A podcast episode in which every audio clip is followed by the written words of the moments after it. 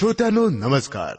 आपल्यासाठी सादर करत आहोत आपला हा रेडिओ कार्यक्रम उपासना.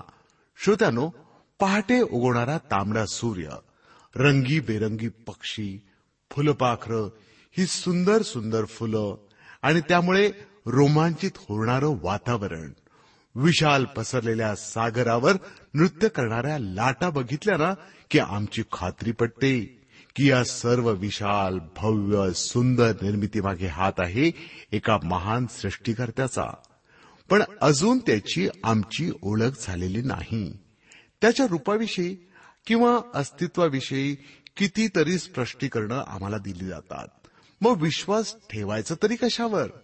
एवढ्याच करता आपण मन लावून आपला उपासना हा कार्यक्रम ऐका. आपल्या प्रश्नांची उत्तर मिळतील.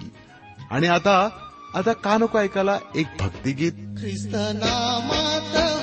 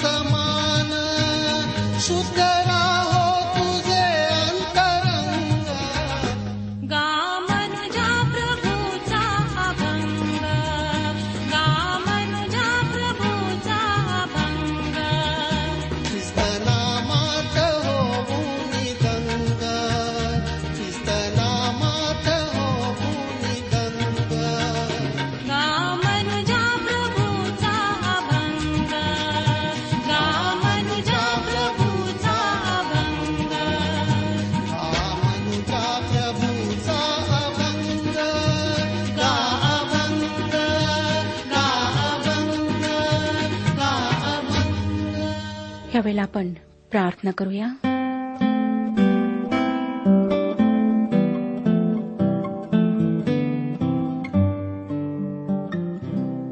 जिवंत पवित्र परमेश्वर पित्या तुझ्या गौरवी नावाला शतशः धन्यवाद देत. तुझ्या सर्व आशीर्वादांबद्दल तुझे आभार मानित आम्ही तुझ्या कृपेच्या सिंहासनासमोर येत आहोत. आम्हाला माहीत आहे प्रभू की आमच्याजवळ तुला देण्याकरिता काहीच नाही. फक्त भग्न आणि अनुतप्त हृदय घेऊन आम्ही तुझ्या सन्मुख येऊ शकतो. आम्हाला तू स्वीकार. आमच्या जीवनातील सर्व उणीवा दूर कर.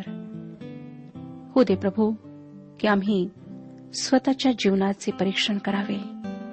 तुझ्या वचनाच्या आरशामध्ये प्रकाशामध्ये स्वतःला पाहावे.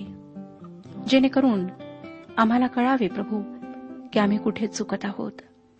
आम्ही आध्यात्मिक रूपाने कोणत्या स्थितीत आहोत? आमच्यापैकी अनेकांची स्थिती भयंकर अशी आहे. तू दया कर. पापाच्या भयंकर चिखलातून तू सर्वांना बाहेर काढ.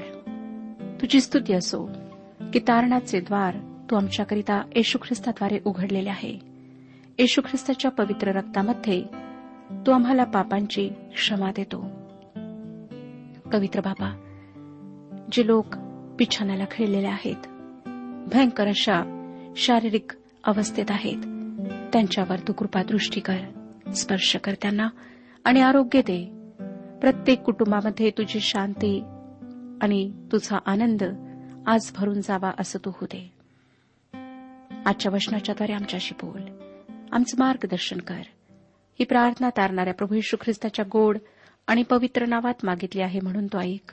आमेन. श्रोत्यानो ख्रिस्ती सिद्धांतातील महत्त्वाच्या सिद्धांताची चर्चा व स्पष्टीकरण करणाऱ्या नवीन करारातील एका पुस्तकाचा आपण सध्या अभ्यास करीत आहोत. आणि ते पुस्तक आहे प्रेषित पावलाचे गलतीकरास पत्र. या पुस्तकाच्या पहिल्या चार अध्यायांचा आपण आतापर्यंतच्या कार्यक्रमांमध्ये अभ्यास केला. आणि सध्या पाचव्या अध्यायाचा अभ्यास आम्ही सुरू केलेला आहे. ख्रिस्त येशूमध्ये आम्हाला स्वतंत्रतेचे जीवन देण्यात आले आहे. आम्हाला पाप करण्याचे स्वातंत्र्य नाही तर पापापासून स्वातंत्र्य देण्यात आले आहे. आणि या संदर्भात गलतीकारासपत्र पाचवा अध्याय तेराव्या वचनाचा आम्ही अभ्यास करीत आहोत. हे वचन मी आपणाकरिता पुन्हा एकदा वाचत आहे. गलतीकारासपत्र पाचवा अध्याय आणि तेरावे वचन. पॉल लिहितो बंधुजन हो तुम्हाला स्वतंत्रतेकरिता पाचारण झाले. तरी त्या स्वतंत्रतेने देहवासनांना वाव मिळू देऊ नका तर प्रीतीने एकमेकांचे दास व्हा. आम्ही पाहिले श्रोतानो की कृपेची सुवार्ता आम्हाला पापापासून स्वतंत्र करते आणि विश्वासणारा स्वेच्छेने परमेश्वराला संतुष्ट करू पाहतो. तो कोणत्याही नियमावलीच्या दबावाखाली तसे करू इच्छित नाही तर जसा मुलगा आपल्या पित्याला संतुष्ट करू इच्छितो तसा विश्वासणारा परमेश्वर पित्याला संतुष्ट करू पाहतो. तो देवाचे शत्रूचे भय धरावे तसे भय धरीत नाही तर तो देवाचे आदरयुक्त भय धरतो. तो देवाची सेवा नियमशास्त्राच्या दबावाखाली करीत नाही तर त्याच्यामध्ये जे एक महान तत्व वस्ती करते जे येशू ख्रिस्ताचे जीवन वस्ती करते त्यामुळे तो देवाची सेवा करतो. आम्ही देवावर प्रीती करतो म्हणून त्याची सेवा करतो. प्रभू येशूने आपल्या शिष्यास सांगितले जर तुम्ही माझ्यावर प्रीती करता तर तुम्ही माझ्या आज्ञा पाळाल. मला कधीकधी वाटतं की समजा एखाद्या शिष्याने येशूला म्हटले असते मी तुझ्यावर प्रीती करीत नाही. तरी प्रभू येशूने तू माझ्या आज्ञापाळ असे त्याला म्हटले असते का? परमेश्वराशी प्रीतीचा नातेसंबंध हा आज्ञापालनाचा पाय आहे. जर आम्ही देवावर प्रीती करू तर आम्ही त्याच्या आज्ञा पाळू. या प्रीतीच्या नातेसंबंधाची निर्मिती नियमशास्त्राच्या पालनाने होत नाही. नियमशास्त्र सुरुवातीपासून नकारात्मक आहे. त्याने नकारात्मक चांगुलपणा निर्माण केला. आज अशा प्रकारचा चांगुलपणा पुष्कळ लोकांजवळ आहे. ते नियम पाळून स्वार्थासाठी सत्कर्मे करून चांगुलपणा मिळवू पाहतात. ते कायदेशीर चांगुलपणा मिळवतात. तुम्ही असे म्हणू शकता की मी अमुक करीत नाही मी तमुक करीत नाही वगैरे. परंतु यातून फक्त नकारात्मक चांगुलपणा निर्माण होतो. दुसऱ्या शब्दांमध्ये सांगायचे झाले तर चांगुलपणासाठी आपण चांगले वागत नाही तर स्वतःच्या पदरात पुण्य पडावे यासाठी चांगले वागतो. असे म्हटले तर वावगे होणार नाही. देवाला संतुष्ट करण्याच्या शुद्ध हेतूने निर्माण होणारे चांगुलपण काटेकोरपणे विधी पाळण्याने होत नाही. ते देवावरच्या प्रीतीमुळे निर्माण होते.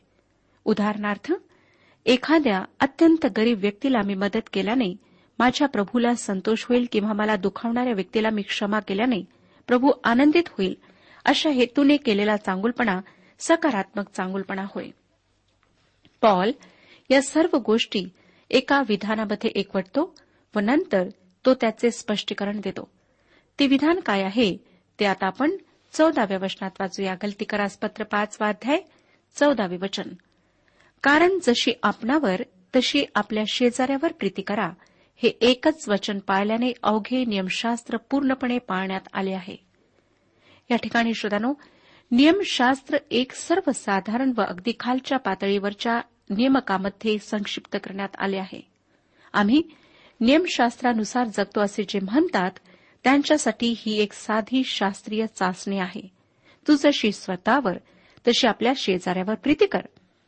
या ठिकाणी प्रीतीविषयीचे वचन महत्त्वाचे आहे.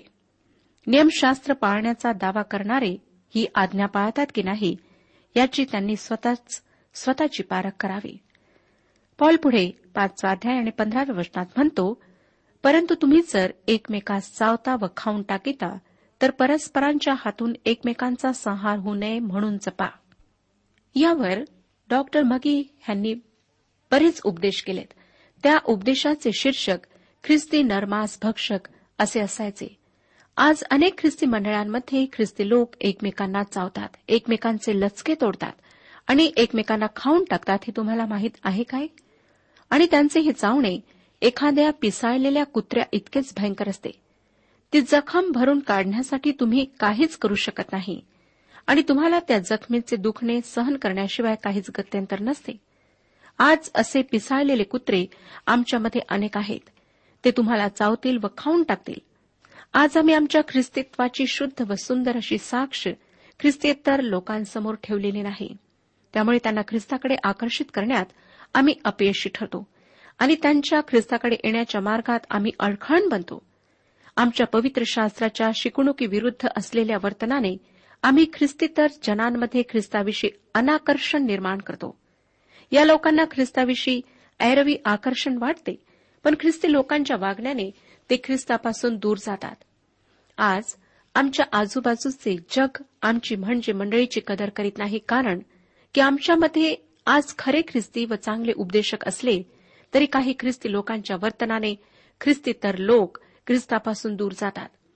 याबाबतीत मला अशी अनेक उदाहरणे माहीत आहेत. हे लोक आपसात भांडणे करतात. त्यांच्यामध्ये दयेचा मागमूसही नसतो. त्यांच्यामध्ये एकमेकांविषयी कणभरही प्रीती नसते. परंतु ते एकमेकांना चावे घेतात आणि एकमेकांना खाऊन टाकतात. ही गोष्ट खरोखर भयंकर आहे. आता तुम्ही असा प्रश्न विचाराल की कित्येकदा आम्ही एकमेकांशी चांगले वागू इच्छितो. एकमेकांवर प्रीती करू इच्छितो. पण आमच्याने ते शक्य होत नाही. असे का? कारण श्रोत्यानो आमच्या या शत्रूंविषयी आमच्या मनात तिरस्कार व घृणा आणि संताप आहे. असे असताना त्यांच्यावर प्रीती करण्याची आज्ञा पाळणे अशक्य आहे. हे तुमचे म्हणणे खरे आहे. परंतु पवित्र शास्त्र आम्हाला या समस्येसाठी उपायही सुचवते. एकदा आमचे विश्वासाद्वारे ख्रिस्त येशूमध्ये तारण झाले की पवित्र आत्म्याच्या साह्याने चालल्याने आम्हाला ही समस्या सोडविता येते. कारण पवित्र आत्म्याच्या प्रेरणेने चालल्यामुळे आमच्यामध्ये पवित्र आत्म्याचे फळ निर्माण होते. हे फळ किती सुंदर आहे. ख्रिस्ताला किती गौरव देणारे आहे व त्याद्वारे आम्ही ख्रिस्ताचे आज्ञापालन कसे करू शकतो हे आपण लवकरच पाहणार आहोत. पाचवा अध्याय आणि सोळाव्या वचनात पॉल दैहिक इच्छा व आत्म्याच्या प्रेरणेने चालणे यातील विरोध स्पष्ट करतो. आत्म्याच्या प्रेरणेने चालणाऱ्यांचे वर्तन कसे असावे याविषयी तो स्पष्टीकरण देतो. तो म्हणतो मी तर म्हणतो आत्म्याच्या प्रेरणेने चाला म्हणजे तुम्ही देहवासना पूर्ण करणारच नाही. हा एक महत्त्वाचा विभाग आहे व मला वाटतं की तो नीट समजण्यासाठी आपण त्या आधीच्या भागाची थोडीशी उजळणी करूया. या विभागाला मी व्यावहारिक असे नाव दिले आहे व आत्म्याच्याद्वारे पवित्रीकरण ही या विभागाची मध्यवर्ती कल्पना आहे. पौलाने आम्हाला सांगितले की आपणाला स्वातंत्र्य असावे म्हणून ख्रिस्ताने आपणास स्वतंत्र केले. यास्तव स्थिर रहा. त्याने आम्हाला कोणकोणत्या गोष्टींपासून स्वतंत्र केले? हे पौलाने या पत्राच्या सुरुवातीला स्पष्ट केले. या पत्राच्या पहिल्या अध्यायातील चौथ्या वचनात त्याने आम्हाला सांगितले की ख्रिस्ताने आम्हाला सांप्रतच्या दुष्ट युगापासून सोडवले आहे. म्हणजे आम्हाला आता त्याची सेवा करायची नाही त्याच्या बंधनात राहायचे नाही. त्यानंतर गलतीकरास पत्र दुसरा अध्याय वीस वचनामध्ये तो म्हणतो मी जगतो असे नाही तर ख्रिस्त माझ्या ठाई जगतो. तुम्ही व मी ख्रिस्ती जीवन जगू शकत नाही. परंतु ख्रिस्त आमच्या ठाई ते जीवन जगू शकतो. किती अद्भुत हे स्वातंत्र्य आहे.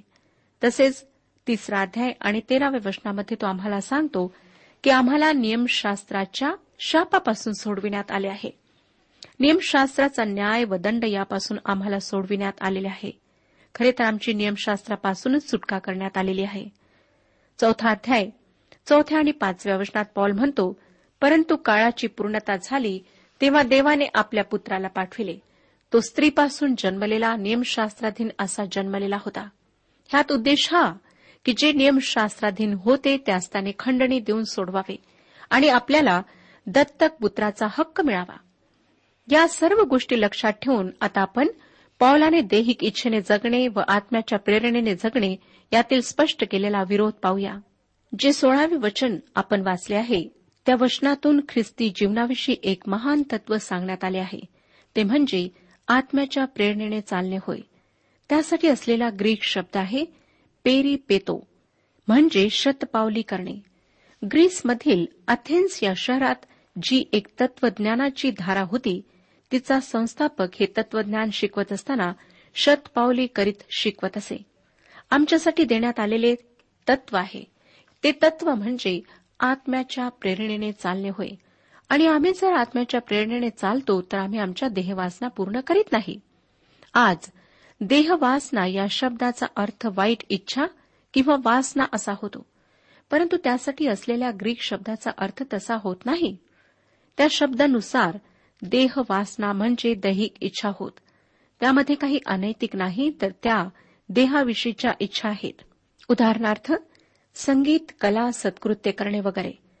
पुष्कळ गोष्टी अशा आहेत की त्या मुळात वाईट नाहीत परंतु त्या आत्मिक गोष्टींची जागा घेऊ शकतात. देवाच्या वचनापासून दूर नेणाऱ्या काही छंदामध्ये काही ख्रिस्ती लोक गुंतून जाऊ शकतात. अनेक ख्रिस्ती लोक त्या निर्बुद्ध डब्यासमोर ज्याला आम्ही टीव्ही म्हणतो त्याच्यासमोर तासन तास पूजा करीत असल्यासारखे बसतात. कृपा करून गैरसमज करून घेऊ नका. मी सुद्धा टीव्ही पाहते परंतु नियंत्रणात राहून. श्रोत्यानो टीव्ही पाहणे ही एक दैहिक इच्छा आहे. जे आत्मिक आहे त्यापासून जर एखादी गोष्ट तुम्हाला दूर नेत असेल तर ती अयोग्य आहे. आता सतरावं वचन पहा. कारण देहवासना आत्म्याविरुद्ध आहे व आत्मा देहवासने विरुद्ध आहे. ही परस्पर विरुद्ध आहे. यासाठी की जे काही तुम्ही इच्छिता ते तुमच्या हातून घडू नये. या वचनाचे अगदी शब्दशः भाषांतर केले तर मला वाटते की त्याचा अर्थ स्पष्ट होईल. ते असे कारण देह आत्म्याविरुद्ध युद्ध करतो आणि आत्मा देहाविरुद्ध युद्ध करतो. आणि ते एकमेकांविरुद्ध आहेत म्हणून जे काही तुम्ही करू इच्छिता ते तुमच्या हातून होत नाही. म्हणजे तुम्ही जुन्या स्वभावानुसार वागता. लक्षात घ्या की देह आत्म्याविरुद्ध व आत्मा देहाविरुद्ध युद्ध करतो. अगदी साधे उदाहरण द्यायचे झाले तर सिनेमा पाहण्याची इच्छा ही एक देहवासना आहे. भरपूर हिंसा व अश्लीलता असलेला चित्रपट न पाहणे ही आत्म्याची इच्छा आहे तर तो आवर्जून पाहावा ही देहवासना आहे. आणि शेवटी ही देहवासना आत्म्याच्या इच्छेपेक्षा सबळ ठरते आणि विश्वासणारा आत्म्याच्या प्रेरणेविरुद्ध चित्रपट पाहण्यात जातो. कथा कादंबऱ्या आम्ही वाचू नयेत असे नाही?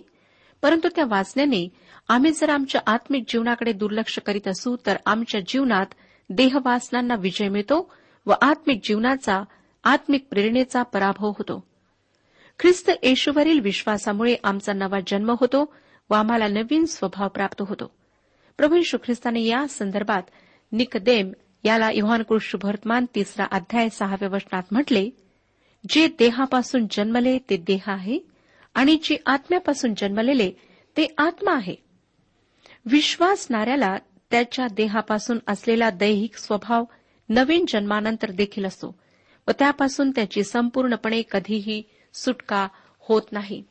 श्रोत्यानो आम्ही आमच्या जुन्या स्वभावापासून पूर्णपणे सुटू शकतो ही कल्पना चुकीची आहे.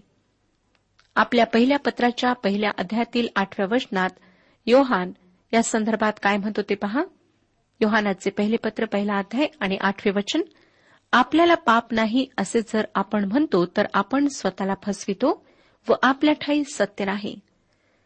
आणि श्रोत्यानो जर तुमच्यामध्ये सत्य नसेल तर स्पष्ट आहे की तुम्ही खोटारडे आहात.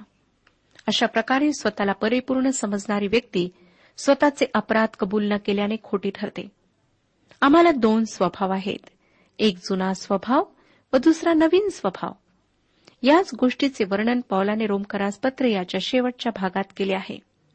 या दोन स्वभावातील युद्ध त्याने स्वतः अनुभवले आणि अनेक विश्वासणाऱ्यांचा हाच अनुभव आहे. देह आत्म्याविरुद्ध युद्ध करतो आणि आत्मा देहाविरुद्ध युद्ध करतो. म्हणून आम्हाला जे करायला पाहिजे ते आम्ही करू शकत नाही. कित्येकदा आम्हापैकी अनेकांना कुचबुच करण्याची एकमेकांच्या गैरहजरीत एकमेकांच्या खाजगी जीवनाविषयी ताशेरे मारण्याची सवय असते. निंदा करण्याची सवय असते. परंतु ख्रिस्तामध्ये नवीन जन्म झाल्यानंतर हा जुना स्वभाव आम्हाला तसेच वागण्यास भाग पाडतो. आत्मा आम्हाला तसे न करण्याची सूचना देतो खरा पण देह आम्हाला ती सूचना पाळू देत नाही. अशा वेळेस देह व आत्मा यांच्यातील युद्ध विश्वासणाऱ्याला हमखास अनुभवास येते. श्रोत्यानो कित्येकदा आम्ही देवाच्या कृपेचा अनुभव घेतो. त्याची स्तुती गौरव करतो. त्याच्या इच्छेनुसार चालण्याची इच्छा मनात बाळगतो. परंतु जेव्हा एखाद्या परिस्थितीत आम्हाला त्याची इच्छा पूर्ण करायची वेळ येते तेव्हा आम्ही तसे करू शकत नाही. उदाहरणार्थ आम्ही भांडणे करावी अशी देवाची इच्छा नाही तर आम्ही शांती करावी अशी त्याची इच्छा आहे. परंतु आम्ही तसे करण्यात बरेचदा अपयशी ठरतो. परंतु जेव्हा आम्ही सतत आत्म्याच्या प्रेरणेने चालतो तेव्हा मात्र आम्हाला देवाची इच्छा पूर्ण करणे शक्य होते व आम्ही परमेश्वरावर अधिक प्रेम करायला शिकतो. त्याच्या आज्ञेत राहण्यामध्ये आनंद करतो. म्हणजे कधी अशी वेळ येते की आमचा जुना स्वभाव उंच बळून आल्याने आम्ही देवापासून काहीसे दूर जातो. तुम्हाला हा अनुभव आला असेल परंतु आमच्या नवीन स्वभावामुळे आम्ही देवाची इच्छा पूर्ण करतो. देवाची स्तुती करणे हे नवीन स्वभावासाठी साहजिक आहे. कधीकधी प्रवास करीत असताना अचानक माझ्या तोंडून देवाची स्तुती बाहेर पडते आणि ही कृती माझ्या नवीन स्वभावाला प्रगट करणारी असते. माझा जुना स्वभाव मला कधी देवाची स्तुती करायला प्रवृत्त करीत नाही. प्रत्येक विश्वासणाऱ्याला दोन स्वभाव असतात एक जुना स्वभाव व एक नवीन स्वभाव. काही लोक असं म्हणतात मला नाही समजत की आत्म्याच्या प्रेरणेने चालतो किंवा मी चालत नाही. ही गोष्ट खरी नाही श्रोतानो. कारण तुम्ही आत्म्याच्या प्रेरणेने चालता किंवा चालत नाही हे तुम्हाला समजू शकते. तुम्हाला ते समजावे म्हणून पावलाने ते या ठिकाणी स्पष्ट केले आहे. पाचवा अध्याय अठरावे वचन. तो म्हणतो तुम्ही आत्म्याच्या प्रेरणेने चालविलेले आहात तर तुम्ही नियमशास्त्राच्या अधीन नाही. याचा अर्थ असा की देवाचा पवित्र आत्मा आम्हाला वरच्या पातळीवर आणतो. पुढे पौलाने देहाची कर्मे स्पष्ट केली आहेत. ती आपण पाचवाध्याय एकोणीस ते एकवीस या वचनांमध्ये वाचूया. पाचवाध्याय एकोणीस ते एकवीस वचने. देहाची कर्मे तर उघड आहेत. तीही जार कर्म अशुद्धपणा कामातूरपणा मूर्तीपूजा चेटके वैर कलह मत्सर राग तट फुटी पक्षभेद हेवा दारुबाजी रंगेलपणा आणि इतर अशा गोष्टी याविषयी मी तुम्हाला पूर्वीचे सांगून ठेवले होते तेच आता सांगून ठेवतो की अशी कर्मे करणाऱ्यांना देवाच्या राज्याचे वतन मिळणार नाही. ही सर्व दैहिक धार्मिक सामाजिक व वैयक्तिक पापांची नामावली आहे. आणि पॉल आम्हाला सांगतो की या पापांमध्ये पडणाऱ्याला किंवा ही पापे करणाऱ्याला देवाच्या राज्याचे वतन मिळणार नाही. श्रोत्यानो पवित्र शास्त्र आम्हाला फक्त मुक्तीचा मार्ग सांगत नाही सार्वकालिक जीवनाचा रास्ताच दाखवत नाही तर देवाच्या राज्यापर्यंत पोहोचण्याच्या मार्गावरून चालत असताना आम्ही कोणत्या सूचना पाळाव्यात कोणते धोके टाळावेत याची अत्यंत तपशीलवार माहिती ते आम्हाला देते. आणि या माहितीनुसार चालण्यासाठी देवाचा पवित्र आत्मा आमचे सहाय्य पुरवेल आम्हाला शक्ती देईल याची ही खात्री ते देते. खरोखर आमचे ख्रिस्ती जीवन एक साहसपूर्ण प्रवास आहे ज्यासाठी खुद्द प्रभू परमेश्वर आमचा वाटाडी आणि आमचा मार्गदर्शक आहे. परमेश्वराची स्तुती मी अनेक गोष्टींकरिता करीते.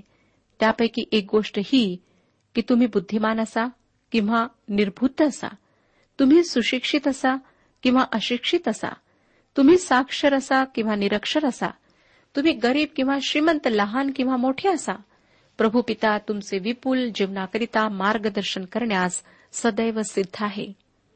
फक्त एका गोष्टीचे त्यासाठी अगत्य आहे ते म्हणजे येशू ख्रिस्ताद्वारे प्रभू परमेश्वराकडे येणे व आल्यानंतर त्याच्या आज्ञेत राहणे. येशू ख्रिस्ताने आम्हाला सांगितले आहे की आम्हाला विपुल जीवन देण्याकरिता तो या जगात आला. श्रोत्यानो तुम्ही अजून त्या जीवनाप्रत पोहोचला नसाल तर आज ख्रिस्ताद्वारे तुम्ही त्या जीवनात प्रवेश करू शकता. स्वतःला धोका देऊ नका वेळ गमावू नका कारण हे अंतिम दिवस आहेत. येशू ख्रिस्त त्याच्यावर विश्वास ठेवणाऱ्या लोकांना घेण्यास कधी येईल हे कोणालाच माहीत नाही. वेळ फार थोडी आहे. आमचा अंत कधी येईल हे सुद्धा आम्हाला माहीत नाही. म्हणून जेव्हा परमेश्वराचा पवित्र आत्मा आमच्याशी बोलत आहे तो आम्हाला सांगत आहे की आम्ही तारण प्राप्ती करून घ्यावी. आम्ही उद्धार प्राप्त करून घ्यावा पापांपासून क्षमा प्राप्त करून घ्यावी तेव्हा आम्ही त्याच्या आज्ञेचे पालन करायला हवे. परमेश्वराच्या पवित्र वचनात सर्व मार्गदर्शन सर्व सूचना देण्यात आलेल्या आहेत. फक्त गरज आहे की हे वचन आम्ही वाचावे ह्या वचनानुसार आम्ही जगावे. इतकेच नाही परंतु सर्वप्रथम आपले पूर्ण समर्पण ख्रिस्तासाठी करावे. जर अजूनही आपणाला पापांची क्षमा प्राप्त झालेली नाही. अजूनही आपण आपल्या जुन्या स्वभावाप्रमाणे जगत आहात. तर आज आवश्यक आहे की आपण ख्रिस्ताजवळ यावे आपल्या पापांची कबुली द्यावी पापांची क्षमा मागावी पश्चाताप करून रडून आपल्या पापांबद्दल क्षमा मागून आपण येशू ख्रिस्ताला तारणारा म्हणून स्वीकारावे. प्रभू परमेश्वर ह्या विषयात आपले मार्गदर्शन करो आणि आपणाला आशीर्वाद देऊ. आजच्या उपासना कार्यक्रमात परमेश्वराच्या जिवंत वचनातून मार्गदर्शन आपण ऐकलं. आजच्या या वचनातून आपणास काही आशीर्वाद मिळाला असेल यात काही शंका नाही.